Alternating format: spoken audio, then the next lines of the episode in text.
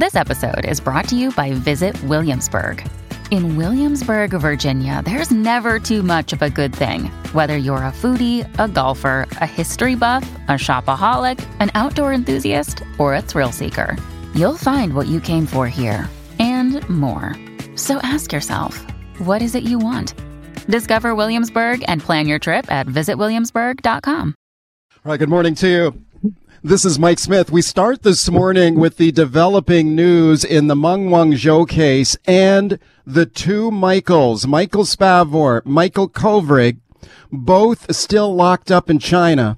Canada says China arrested these two Canadians, falsely accused them of being spies in retaliation for Canada's arrest of tech executive Meng Wanzhou. Now, the stunning news here this morning that Canada authorized Meng Wanzhou's family to travel to Canada for a family reunion despite the COVID-19 restrictions. Her husband arrived in October. Her two children arrived in December. They are all still in Canada. What about the two Michaels? The two Michaels still locked up in China while we are letting Meng Wanzhou's family travel to Canada. You got to be kidding me. This is a shocking story this morning that we're going to uh, following for you. Let's talk about it now with my guest, Raquel Dancho, federal conservative critic for immigration, refugees, and citizenship. I'm very pleased to welcome her to the show. Hello, thank you for coming on. Yeah, thanks, Mike. Great okay. to be here with you. What are your thoughts on this situation? Like when you heard that Meng Wanzhou's family had been allowed allowed to enter Canada, what, what were your thoughts? I think my thoughts were really the same as what Canadians will will feel when they hear the news. It's, it's outrage by the news that Meng Wanzhou got really a special travel exemption for her family to fly into Canada to be with her over the holidays. And meanwhile, millions of Canadians just went through a holiday season separated by law from their families. I think Canadians will rightfully be outraged by the luxuries afforded her that they're not even allowed to get in our own country. And we also heard that she uh, she had broke public health guidelines in BC and rented out a restaurant and had 14 people together on Christmas Day, mm. presumably with her family that was just brought into the country. So she's getting this luxury treatment. And meanwhile, the Michaels had been wrongfully imprisoned, as you mentioned, for over two years without basic yeah. human rights, very little consular access, or access to their families. So it's just really infuriating, I think, and I think Canadians will feel the same when they hear the news, Mike. Okay, the Justin Trudeau government is saying today that there was no special treatment given to Meng Wanzhou. This was not a special exemption. That under the the existing system that we have, there is an ability for Immigration Canada to allow family reunification and to allow family members into the country. Are, are you saying that the but you're saying the rules were broken here? The government's saying the rules were not broken. Your you thoughts? know, we looked into that further, and, and we don't believe that they're being very truthful because the Family Reunification Act only applies to permanent residents or Canadian citizens, or in very special circumstances, workers, visitors, students, or refugees. And she is none of those things. So, from what we can gather, there she is not eligible under the family reunification that we've really been fighting for as conservatives and other opposition parties since the onset of the pandemic. We've been fighting tooth and nail for people to be reunited. There's many families across the American-U.S. border that have been separated since the onset of the pandemic. There, right. there's people that are consistently declined to be reunited, and yet here she is with this special access. So we're thinking it hmm. may have been with something called the national interest exemption, which has to be approved by a cabinet minister. So they're not wow. being very transparent. They're not being forthcoming. They need to be honest with Canadians. And you know, Mike, what I found interesting is yesterday when the Prime Minister's office was asked if he knew about this, they declined to comment. Hmm. So very peculiar there. Okay, the government is saying that this this decision was made independently by by Immigration Canada, but un, under the existing rules, like, like these family reunifications are allowed for a Canadian citizen or a permanent resident of Canada. Meng Wanzhou is neither of those, right? She's not a citizen right. of Canada. She's not a permanent resident of Canada, correct?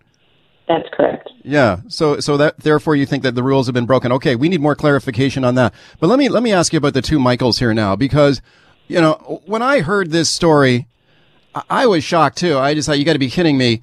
And then, well, then I thought, well, is, is there some diplomacy going on here? Like maybe the two Michaels are getting family access. And the government did put out a statement that saying the two Michaels have received increased family access. Now, what does that mean? Because we see CBC is reporting that they were able to exchange letters Uh, the Globe and Mail, the Globe and Mail this morning is saying that Michael Spavor was able to have a phone call. I mean, that is not that is not the same as having That a reunification with your family. Your thoughts?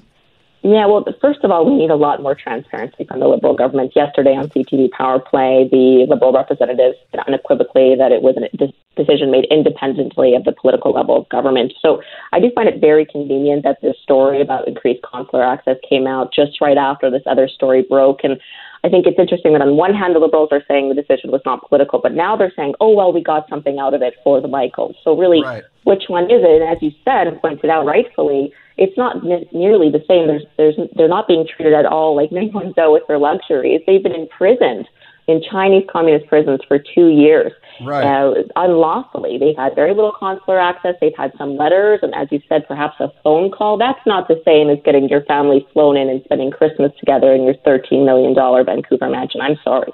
That is Yeah, I not mean- the same. diplomacy can be a messy business. We we all know that, and I could maybe maybe understand this if there was an equal exchange of family access. Like if if this the 2 mm-hmm. Michaels, if their families had been allowed to travel to China to be reunited with the two Michaels, maybe I could see it then. But that doesn't appear to have happened here. No, it doesn't. And I'm getting an increasing amount of emails and phone calls from across the country in my immigration file, but also from my own constituents of people really getting you know, sick and tired, frankly, of being bullied by China. And we've had five years of this prime minister, and yet we're left in this weakened position where we can't stand up for ourselves, and all we get for the two Michaels is some crumbs. While Meng Wanzhou is getting luxury treatment. So I think Canadians rightfully are getting pretty fed up with this kind of treatment from China, and we need a federal government that's willing to stand up for Canadians, and we're not seeing Right. that. Speaking to Raquel Dancho, she is the federal conservative immigration critic. Do you think that I don't know, maybe Canada lost a diplomatic opportunity here. I mean, if if we are going to give a family reunification to Meng Wanzhou, I mean, this could have been a glorious opportunity to get something for our people, and, and instead it seems like a very, very lopsided, unequal exchange here. I mean, do, would you have been open and agreeable to a, an equal exchange, like uh, equal family access visits, if that could have been uh, negotiated? Well, we really, I think all Canadians want the Michaels to be freed and spend well oh, over Oh, yeah. two years that they've been kept in these horrible conditions, and they've been imprisoned unlawfully. They haven't had the same access and rights to the rule of law that Meng Wanzhou has had. So it's not by any means equal. And I would like to see, I think all Canadians would like to see the, the Trudeau government take a stronger stance. For example, Huawei, we're the only of our Five Eyes allies that has not made a decision to kick out or restrict Huawei from Canadian soil. There are other Right. countries like Australia, the UK, others that are taking a much stronger stance. Why are we not going with our allies and standing up for our values and the rule of law? I just don't understand why we're having such a weak response and allowing the two Michaels to be unlawfully imprisoned for two years. I just I don't understand it, Mike. I really feel for these two men and their families. Uh, two years in a Chinese jail, very little access to Canadian consular services, no access to their families. Uh, you know, it just it's just heartbreaking the situation. Do you think like most Canadians obviously feel like you do? They they just want these guys home. Like let's bring them home. Do you think that at this point most Canadians would say, "Look, I don't really give a flying you know what about Meng Wanzhou. Maybe just send her back, send her to China, and in exchange for the two Michaels." Do you think that would be reasonable? You know, I think it's a really complicated process with our extradition agreement with the United States. I think it has to go through, again, we're a rule of law country, unlike uh, what seems to be going on in China. So I think we have to, and I think they are proceeding with caution. But again, I think Yeah. we're being very weak in our response. Remember, the Chinese put on terribly damaging tariffs to our farmers, our pork farmers, canola, soybeans. Like they're doing everything to us. We found out, of course, from the Globe and Mail in the fall that Operation Fox Hunt has been going on, where we're seeing Chinese espionage, Chinese officials coming and intimidating Canadians on our own soil, Chinese Canadians becoming intimidated uh, and threatened by Chinese officials. So there is a lot of encroachment on Canadian liberties from the Chinese, and yet we're just getting crumbs for the two Michaels. So I think Canadians want to see our government stand up for us and really put forward a strong policy on China, and that's not what we've been seeing. Last question for you. We're just a few days away from a new American president being sworn in. Under the Joe Biden administration, maybe they will have a completely different approach to, to this case. Uh, is it your hope that uh, the American policy on this Meng Wanzhou dispute uh, is, is changed and results in the two Michaels maybe coming home to Canada? Is that your hope? You know, I, I think our hope is that uh, Canada is able to stand up in partnership with our allies to the Chinese. So, regardless of who the American president is, it has not been going uh, well for, for Canada and for China. We need our allies and we need to be able to put forward a strong stance, united together, to stand up to the bully that is China. So I think ultimately we need to do whatever we can to gain their release and to make sure China understands that they can't just push Canada around. So that's what I'd like to see. Thank you for coming on today. Yeah, thank you so much, Mike. Take care. Okay. All right. Welcome back to the show. Let's talk about seniors in long-term care now, the epicenter of the COVID-19 pandemic. Our seniors, of course, among the most vulnerable to the virus. We've seen hundreds of seniors die from COVID-19. For thousands of seniors in our province, though, this is a double-edged sword because there's not only the threat of the virus, there's also the loneliness, the anxiety, the depression, the deteriorating health of seniors who are separated from their loved ones? Can we do a better job of allowing family members wider access to their loved ones in long-term care? Let me introduce you now to someone who's trying to make a difference on this. Brenda Brophy, she is campaigning for visitation changes in long-term care. She has a Facebook page dedicated to this issue that's gaining steam, and I'm uh, very pleased to welcome her. Hi, Brenda. Hi, good morning. Thanks for having me. Thank you for coming on. Um, let's talk about your mom. Can you um, can you briefly share with our listeners the story of your mom and long term care and your decision that you took her out of long term care? Right? Can you tell me about her? Yeah, well, my mom, Dot, is 100 years old. She turned 100 in the early weeks of the lockdown. So Wow. the start, of, you know, our sadness was that we had to cancel a rather large family reunion type party that we had planned, including bringing in her 102 year old sister from Saskatchewan. Wow. Yeah, it's quite a quite a story. So um, that was, you know, the start of of the pandemic. But as time went on, like others, sadly, are still living this nightmare. I saw my mom start to crumble inward right before my very eyes, and I knew that I was going to lose her if things didn't change. So I tried, with you know, with no success, to become an essential visitor. Um, prior to the pandemic, I was a daily visitor. I took care of my mom. I was there to fill in the gaps of care that were were needed to keep her living a good quality of life. And when the lockdown happened, I was no longer able to do that. So part of her deterioration was that loss of weight, all sorts of things. So I knew that I was, without a doubt, I was going to lose her and that she would die alone without her daughter holding her hand as she passed. And that was unacceptable to me. Um, sadly, the struggle still goes on for others. Um, I know other daughters who have just recently been through this and been denied access to keep their loved one thriving or at least, you know, hanging on to some resemblance of life and they died and they were they were denied access and their their moms died alone when um, the facilities claimed that they weren't actively dying and there was no need for them to be there. And it's just unacceptable to me that this is still going on and we don't have time on our side and and the mental health of families is is an issue as well and I don't think anyone that isn't living this or hasn't been through it can actually understand what Right. this is like right now. What was uh, when did you decide to take your mom out of long term care? Uh, actually, I'd, I'd been thinking on it through the summer as I tried, um, with no success, to get to gain more access to care for her. And then she had a bad fall at the end of the summer Labor Day weekend, and I I just made the decision at that point that I was done. I wasn't. I couldn't fight anymore. I thought about lawyers. I thought about all sorts of things, but I thought my mom's going to to go, and I, I'm going to lose her, and I can't do that. So she came home to us on the 23rd of September, right before we held a rally at the legislature. Okay, you're. I guess you're fortunate that you're able to care for your mom at home. Like, uh, is that where she is? She's living with you now, right? She is, and Yeah. I, I know, and I think that's why I keep fighting. I've had people say to me, "Why are you still being so vocal and advocating when you've got your mom home? Your fight's over."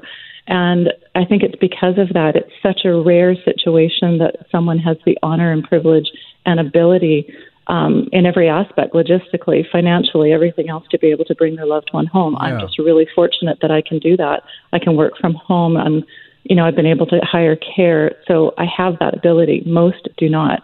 My mom is also quite easy, relatively speaking, to care for. How is she doing? Uh, she's doing well. So, where I was told even uh, um, right before the pandemic that she was approaching end stage dementia because she'd quit eating, um, I didn't agree with that. So, I started feeding her and making all her meals, which is why she was thriving before the pandemic hit. And since bringing her home, she's gone from 68 pounds. I weighed her last night, and she's now 76. Oh wow! So she she's That's gained great. weight. When she first came here, she couldn't play cards anymore, which she used to love. She can now do that. We we can't. We'll never gain back all of the cognitive function that she lost in those seven months, but Mm. we've gained back some, and she is gaining weight. So I know she's thriving, and she's she's incredibly happy, and most of all, she's Right. being cared for by someone who loves her. That's wonderful to hear, and it's it's great that she's uh, she's doing well. Do you think the dementia got was exacerbated or kind of got worse during when she was separated from you? Oh, absolutely. And I hear this from families every single day. Um, my mom, you know, I, I've been on this dementia journey with her since 2012.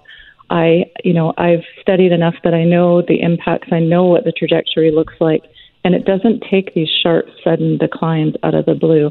And that's what I was seeing with her. And um, it, she definitely deteriorated. Some days she doesn't know who I am, and I know that that wouldn't have been the case otherwise. She never had sort of episodes like that. Um, she started sundowning a little bit, which anybody who knows the disease knows what that looks like. And, you know, that just wasn't the reality. And um, her mood was changing. She was depressed for the first time in my life. Did I ever see my mom really genuinely seem sad and anxious?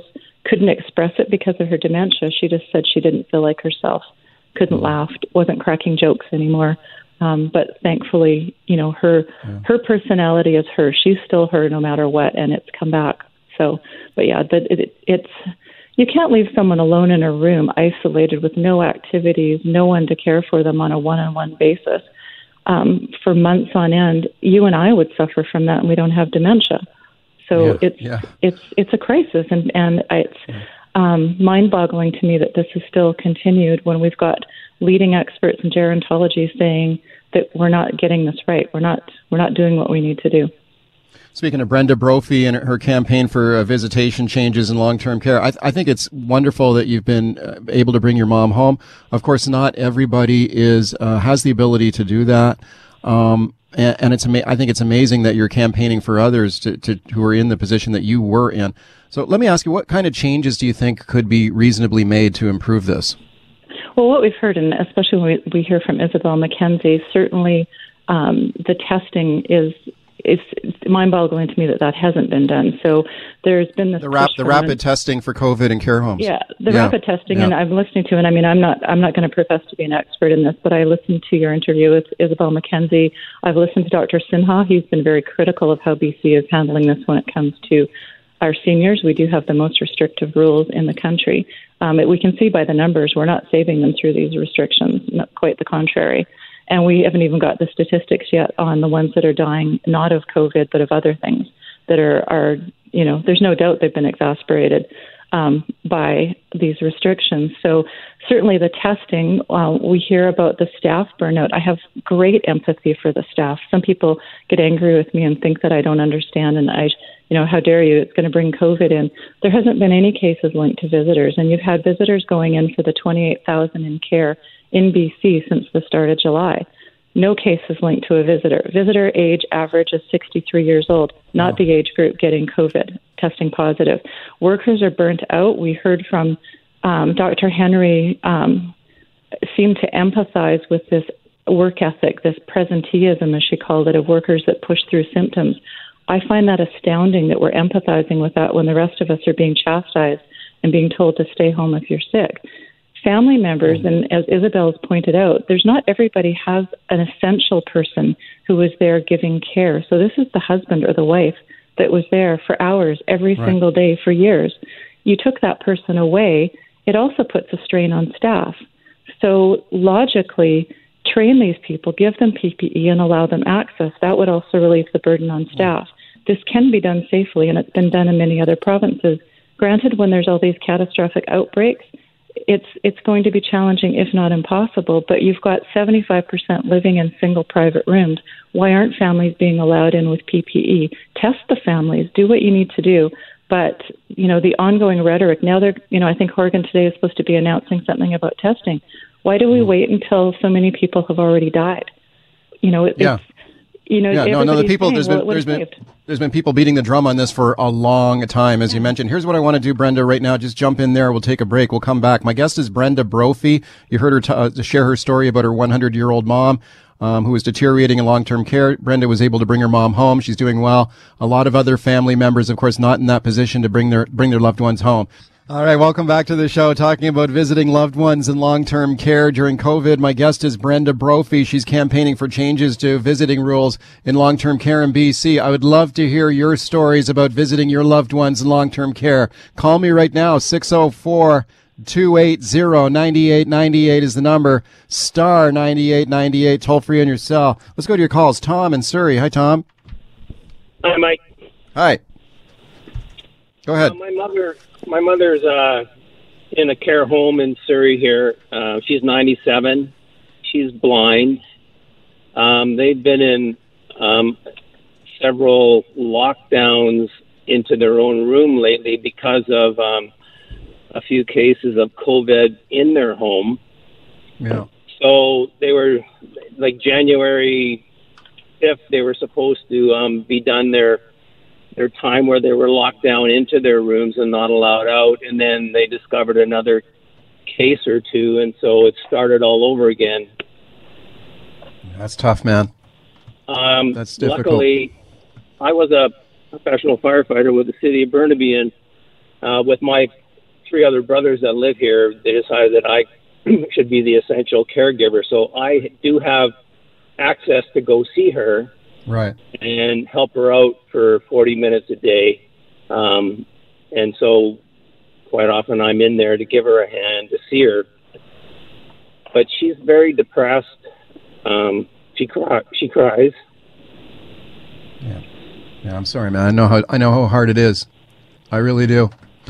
Thank you, Tom, for calling and, and sharing that. Brenda, I'm sure you've had a lot of emotional conversations with people in similar Oh. situations. Yeah, as soon as I hear that story, I start to choke up, and I think that's Yeah. why I can't I can't let this go because, um, you know, I guess you, someone could say, well, they're fortunate that they have essential access, but most do not, and even at that, when you're still restricted in how often you can see your mom, and you know, who doesn't have that connection to their mom? You know, like Yeah. and then you've got spouses and i i you know i i talk to those folks as well and you imagine if you know it's your husband or your wife that's in there and you've been there every day and now you can't be. And you got to remember most of these folks that are in there they can't understand why. You know like my Yeah. mom i was lucky. I got quickly got a phone into her room before right as the lockdown was happening. So i used to phone her every hour or two. I think i started to annoy Wow. her at times. But that's how we that's how I knew she was being left in bed all day because I'd be like, "Mom, why are you in bed again?" Well, there's nothing to do. So I could be connected and she could understand in the moment, but I still recall it was like one of those freeze frame moments. One day she said, "Oh, it's you. I thought you'd forgotten where I lived." And I got off the phone and I just cried, you know, inconsolably forever. And you know, there's a lot worse stories than that. So when he says, you know, his mom's sad and she cries, what are we doing? You know, what are we actually doing? It's really tough. Let's go to another call. Sean in Cloverdale. Hi, Sean. Hi, Mike. How are you? Good. Um, uh, my mom is also um, in, in care home in uh, North Van, and she is um, pushing 90, and my dad is 96, and he lives by himself at home. And um, I see the, the, the, the toll is taken on him also that, you know, have, have been able to go and see her because he was there almost all the time to, to help her with food or, you know, whatever, you know, she needed just to give hand to the, to the to the caretakers. Right. And also, one other thing, um, um, the stories goes on and on, and this is all sad, you know, and, and uh, we need something else that, you know, to take care of all these people that they they created what you're living in, you know, they they, they were here. Um, Okay. my, um, my my question is, what can we come up with protective clothing? You know, they, they have them for spouses and all kind of different things to you know to protect them. Okay, Sean. Thank you. Thank you for the call. Let me get Brenda's thoughts on that. Okay, but you mentioned that earlier. PPE is important, Brenda. Yeah, and again, I've, um, Dr. Sinha out of um, the Sinai Health Unit Health Center in, in um, Ontario is one of the you know leading gerontologists in our country.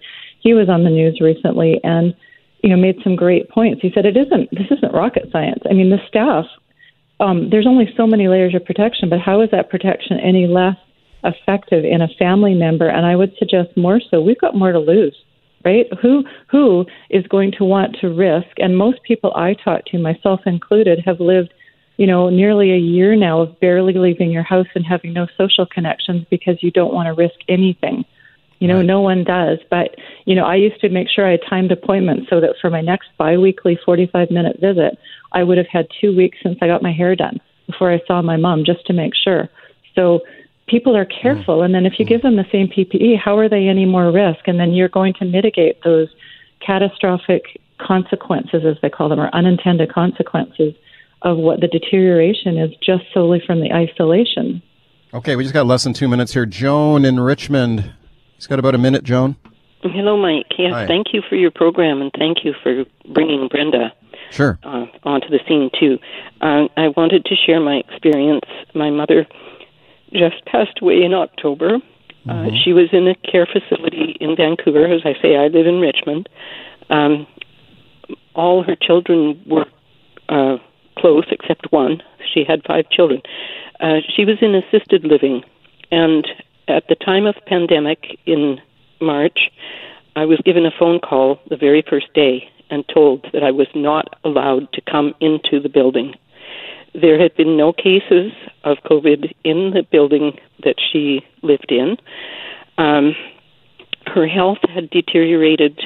Uh, she was of sound mind and needed very little assistance. And in December of 2019, we had taken her to our family Christmas, and that was a point at which I realized we had not um, understood her heart problems. We had an extra 10 months with my mother, and the only way I could see her was during the summer when she would come okay. outside. Um, Joan, th- Joan, heart- thank you, thank you for the call, and I, I it hate I hate to step on you there, uh, but we're just up against the clock. But I'm sorry you lost your mom. Uh, boy, I'm telling you, we could fill a whole, a whole show with these stories. But uh, Brenda, let me uh, just ten seconds left here. Where can people find your your Facebook page? Uh, it's a private group, so you need to answer some membership questions. But it is Families for Change: Stories from Long Term Care. Thank you for coming on today. Thank you for having me. Hear that? Believe it or not, summer is just around the corner. Luckily, Armor All, America's most trusted auto appearance brand, has what your car needs to get that perfect summer shine. Plus, now through May 31st, we'll give you $5 for every 20 you spend on Armor All products. That means car wash pods, protectant, tire shine, you name it. Find out how to get your $5 rebate at armorall.com. Armor All, less work, more clean. Terms apply. Mom deserves the best, and there's no better place to shop for Mother's Day than Whole Foods Market. They're your destination for unbeatable savings, from premium gifts to show-stopping flowers and irresistible desserts. Start by saving 33% with Prime on all body care and candles. Then get a 15-stem bunch of tulips for just $9.99 each with Prime. Round out Mom's menu with festive rosé, irresistible berry chantilly cake, and more special treats. Come celebrate Mother's Day at Whole Foods Market. All right, welcome back to the show. Let's talk about COVID in BC schools now. Since September, we've heard from teachers, students, parents, administrators regarding COVID in schools. We've heard the concerns shared by teachers and parents, the questions raised by students, the response from those who decide what should happen next. Now there's a brand new study out about COVID in schools in Montreal, and this, the study concludes schools are helping to spread the virus in that city. Our show contributor John Jang has the details now. John. Hey, good morning, Mike. I got to tell you, I think this is a first. I haven't seen something like this anywhere else, and I've been looking. This new study now boldly stating that schools are spreading COVID 19 in Montreal. And to explain that further, I am now joined by Dr. Simona Bignami, Associate Professor of Demography at the University of Montreal. And good morning, Dr. Bignami. Thank you so much for joining us today. Oh, thank you. Thank you for having me.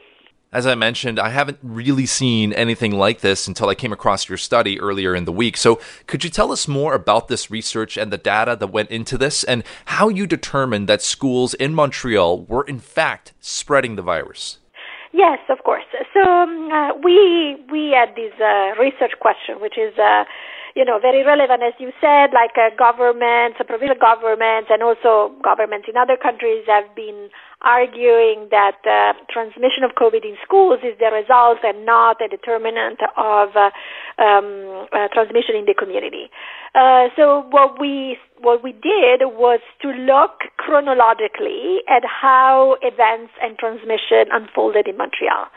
Uh, so we started uh, uh, with data from uh, the end of August, uh, and this data is compiled by um, uh, the, the Direction Régionale de la Santé Publique de Montréal. So these are official uh official municipal data uh that are disseminated on a weekly basis. Uh, for Montreal as a whole and for each of its uh, uh, 27 neighborhoods. Um, so we started and we looked at the end of August. There was no transmission of COVID in Montreal. Almost half of the neighborhoods had zero or less than five cases. And so then we looked over time what happened.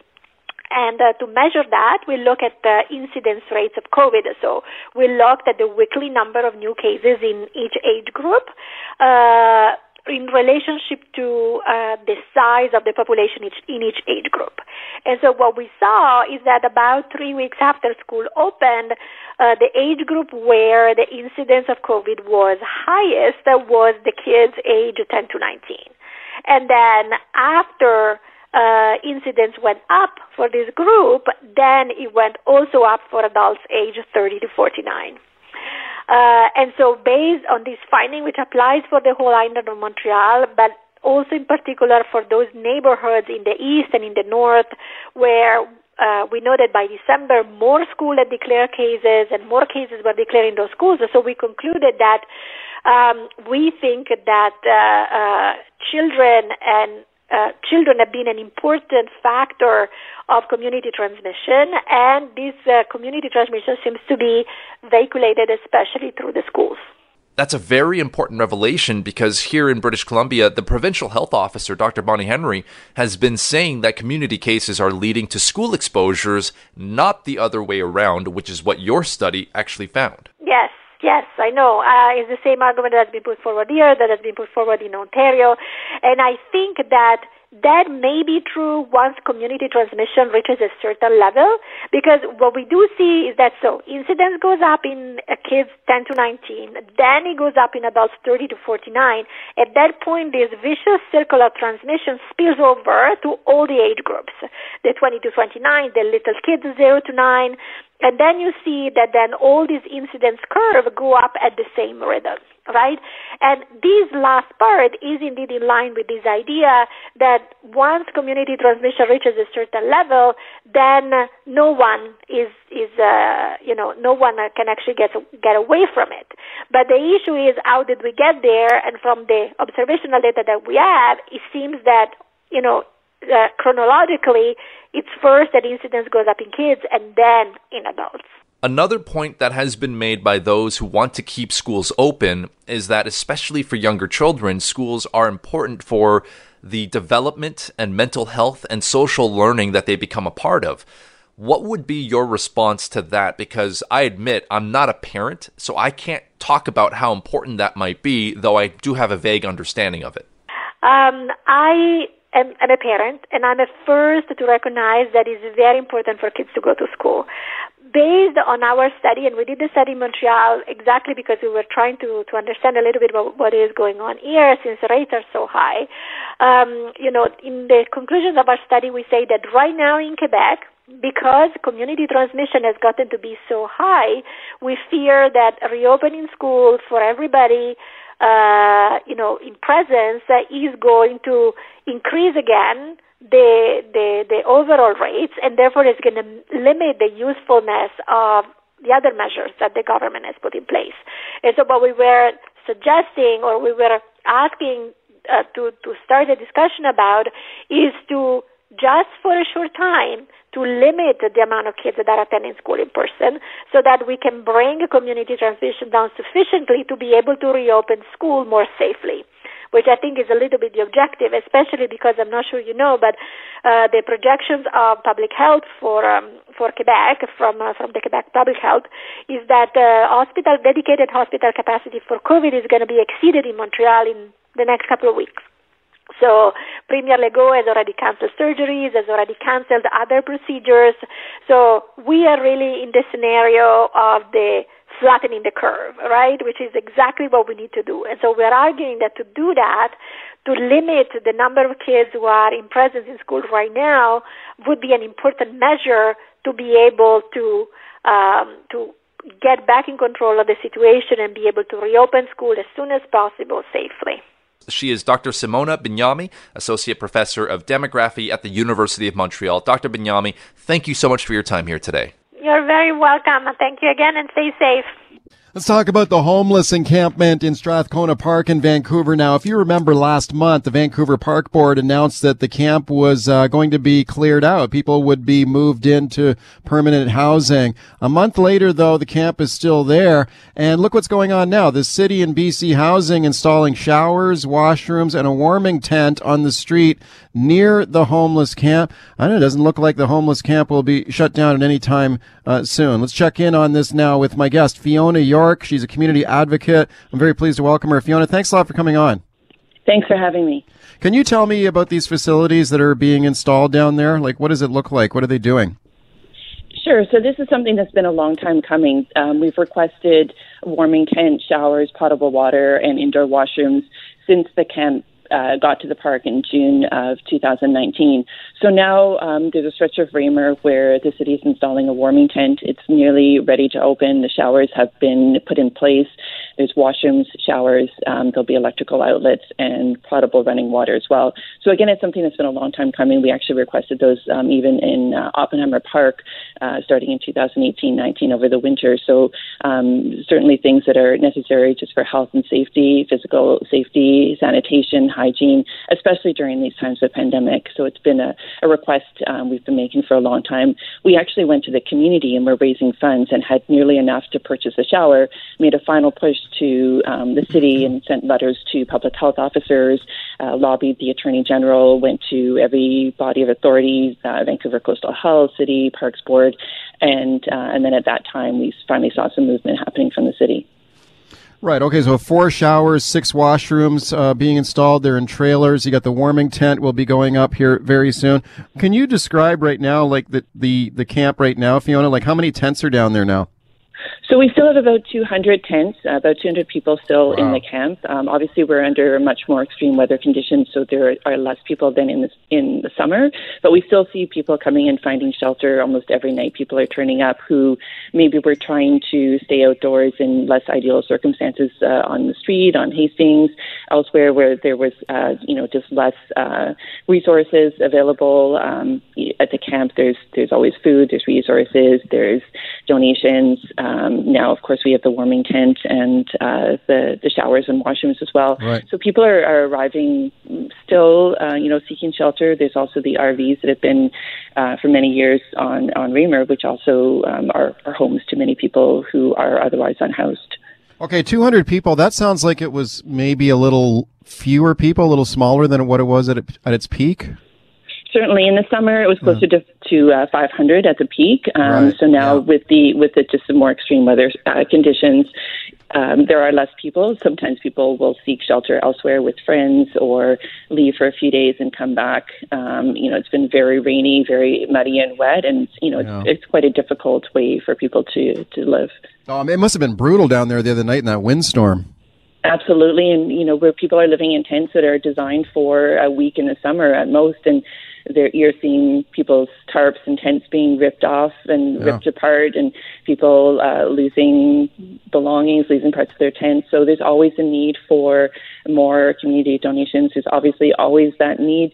We're always pushing for the permanent housing, not not uh, temporary solutions, not the shelters Right. and the hostels necessarily, but permanent housing, so people are not left in these circumstances. Right. Speaking to Fiona York about the homeless camp in Strathcona Park, um, you mentioned that you you guys had been pushing for these facilities for a while with the showers and the washrooms going in and a, and a warming tent uh, for people to get through the winter months. But I mean, I don't know. In some ways, is it, is this kind of a I don't know, bittersweet in a way because you're getting what you want, but it also it also seems to indicate that the camp is sort of being setting up and they like the city is saying this is temporary, but Uh, when you start setting up showers and, and washrooms and warming tents, it, it doesn't, doesn't have a temporary feel to it. It's like when are people think- going to be able to move out of there?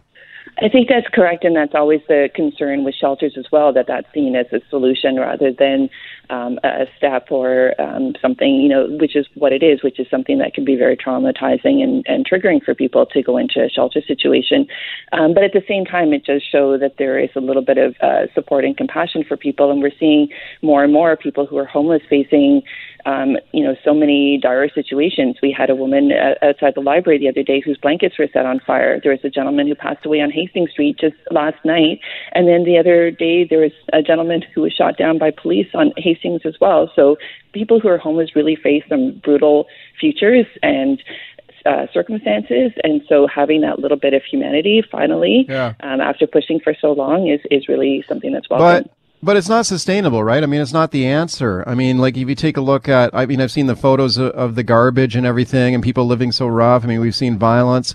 Uh, I mean, this is, you know, this is not sustainable, right? But it, there still needs to be uh, different solutions, and so there needs to be that wraparound support and meeting people where they are at. And we saw this with the whole fight around harm reduction that you need to meet people where they're at and provide the resources that they need where they're at because that's where they're going to seek them and that's what's going to work for them. And having those sort of peer-based solutions, meeting people's needs um, so that they're safe wherever they are, and providing that hygiene and sanitation and support is really necessary because it does really, you know, it's something we even in refugee camps and and elsewhere around the world, it, it's like the number one thing that's provided when people are sleeping rough and in these kind of circumstances. Fiona, thanks for coming on today. Thank you so much. All right, welcome back to the show. Let's talk about body worn cameras for police officers. Now, pretty common in cities around North America, notably in the United States. Not as common, certainly here in Canada, but with a lot of focus on police conduct these days. Are police worn body cameras? Would this be a good thing to introduce in Canada? Now, check this out. The RCMP in uh, the territory of Nunavut in Iqaluit to be precise, are wearing the body worn cameras, part of a pilot project to see how it will go. Let's talk about that now with my guest, Brian Sauvé, president of the National Police Federation. Very pleased to welcome him back. Brian, how you doing? I'm very good, Mike. Thanks for having us. Thank you for coming on. Tell me what's going on here in Iqaluit with these cameras. Uh, it's it's basically an advanced deployment with technology the RCMP already has to uh, a, a an extreme climates to determine how the cameras are going to operate, um, what the public perception is of police walking around with body worn cameras on them, uh, as well as uh, to get an idea of what the administrative burden or the administrative support is required for all of the footage that's captured and. What that's going to look like when you have a nationwide rollout come the end of this year. Okay, interesting. Uh, do you guys support it at the at the Police Federation? Uh, we do, yeah. I mean, uh, body worn cameras is one extra tool to gather documentary evidence of uh, interactions with the police and, and with Canada. Yeah, so how would it work? Can you describe me? A lot of people know how these things work. The, the cameras are quite small now. The technology's gotten quite amazing. So it's basically a small sort of clip-on camera in the front of a police officer's uniform. Is that how it works? And then it records it records kind of a point of view stream. Uh, yeah, I mean, there's a number of different versions out there, but yeah, they, essentially, it's a little smaller than uh, an iPhone, and, and it's either applied uh, magnetically to uh, the external uh, um, soft body armor or clipped onto the uniform. Uh, those are one of the areas of concern that we have to identify: is is uh, is the camera and its positioning and its placement going to interfere with any of a the use of force options that are already on a belt or on a uh, piece of body armor, and it's not going to have any impact to the safety of the member, as well as how do we ensure that it stays on, right? Uh, or is it going to get knocked off in a scuffle and all of a sudden it's kind of pointless? So. Hmm. Okay, can you describe like the rationale behind these cameras? Why why are they a good thing? Like, what do they do, and what is the benefit of them? Well, in the end, we're we're, we're moving into 2021, right? So uh, the majority of Canadians have cell phone cameras, and we've seen over the last decade uh, a number of snippets of video from uh, onlookers with respect to interactions with the police.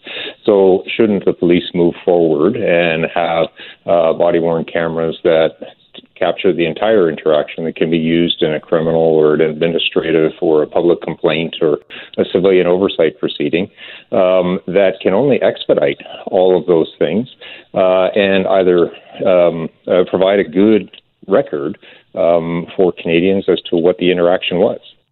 Well, yeah, I mean, and it's always made sense to me. I've always thought that they were a good idea and that we should adopt them more widely uh, in Canada. I mean, they seem to be more common in the United States. And it, it just seems to me, Brian, for, for your thoughts on this, like, I think it's these cameras could actually go a long way to not only to protect the public, but also protect uh, police officers from false ac- false accusations of misconduct. I mean, let's have a let's have a neutral, accurate video record of, of everything that happened, and uh, and I think that that'd be a good thing for everybody.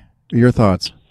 Uh, agreed. Now, obviously, there's some concerns from our perspective, as well as from the RCMP's perspective and the Privacy Commissioner's perspective, about how you capture that video. You know, the uh, example that I've used is uh, me, everyday Canadian, is standing in Tim Hortons ordering my cup of coffee, and a police officer's in line behind me.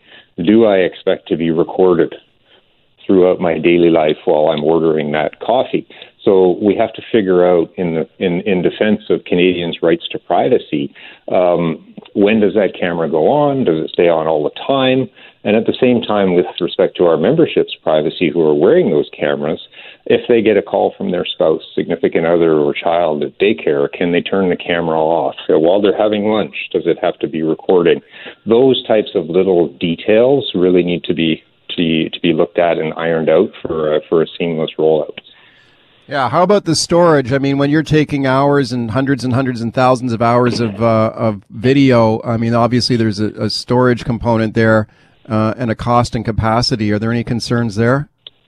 There are, and that's again what we're we're we're going to be looking at when the pilot project is done in Nunavut is really how many hours are required um, to actually manage this program. And our concern, obviously, is police officers are hired to be proactive in their communities and enforce the laws. They're not necessarily there to be administrative assistants and logging and taking out and, and working on video footage. So how do we manage that administrative burden so it doesn't take away from the public safety aspect in a community. Yeah. How do most police rank and file police officers feel about this issue?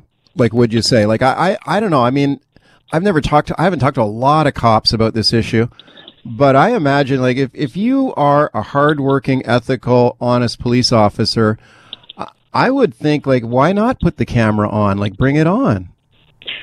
Uh, by and large, the feedback that we've had is that our members are, are encouraged by and, yeah. and are looking forward to uh, body worn cameras. You know, uh, people have to keep in mind that, you know, at least in the RCMP, we answer about 3 million calls for service nationally every year, and less than one tenth of 1% of those results in any use of force. Um, so our members are extremely good. They're very good at de-escalation and resolving situations peacefully, and they're encouraged by body-worn cameras because ultimately, like you said, frivolous or vexatious complaints uh, will show up to be exactly that. Um, and, and and if there is a serious incident, then you've got a video record. Um, so I don't know. It's always made a lot of sense to me. Is there potential for uh, body worn cameras to also have a role in just day to day police work is solving crimes. Like if you've got a video record of a, a police officer's movement in, in investigating a crime, uh, could that potentially turn into evidence later in a, in a case? Oh, it could be, and you know, those are some of the details that you have to have to work on. Is is is uh, whether or not that video footage is captured lawfully, if there are some privacy expectations, uh, and, and as such. Now, obviously, judicial authorizations down the road, if there is something there, you can go and you can get a production order or whatever to to to to use that. But uh, those are all little details uh, legally, and I'm not a lawyer. I'm just throwing this out there that uh, Canadians value their privacy. So, how do we um, tailor this program to ensure that it's not infringed upon? Speaking of Brian Sauvé, he's the president of the of National Police Federation. Uh, Brian, fair to say, like basically, you guys are the union re- uh, representing the RC- RCMP officers, right? Yes, yes, yeah. we are. So let me ask you, we just got two minutes left. What's going on in Surrey? Like last time I talked to you, we talked about re- replacing the RCMP in Surrey. They're moving forward with the municipal police force. I know you guys are bitterly disappointed about that. What, what's the latest there? We're just a minute left here. Uh, well, the latest there, obviously, they've hired a chief and a deputy chief. They're looking for some superintendents to fill those uh, those those positions. We're still uh, advocating for uh, transparency within the hiring process, within the transition process. Very little is coming out of City Council or the Police Board to be transparent with the residents of Surrey. The budget uh, has tripled up to 63, 64 million dollars from the initial 19. Uh, property taxes have gone up 8% and a levy on top of that. So I think residents are starting to see that this is an extremely expensive transition and not exactly what was promised, and they might end up with less than what they have right now. So a lot of concerns, and we'll continue to be the truth tellers, if you will, uh, if the city council and the police board are not. Okay, we continue to follow it closely. Thanks for coming on today. Thanks, Mike.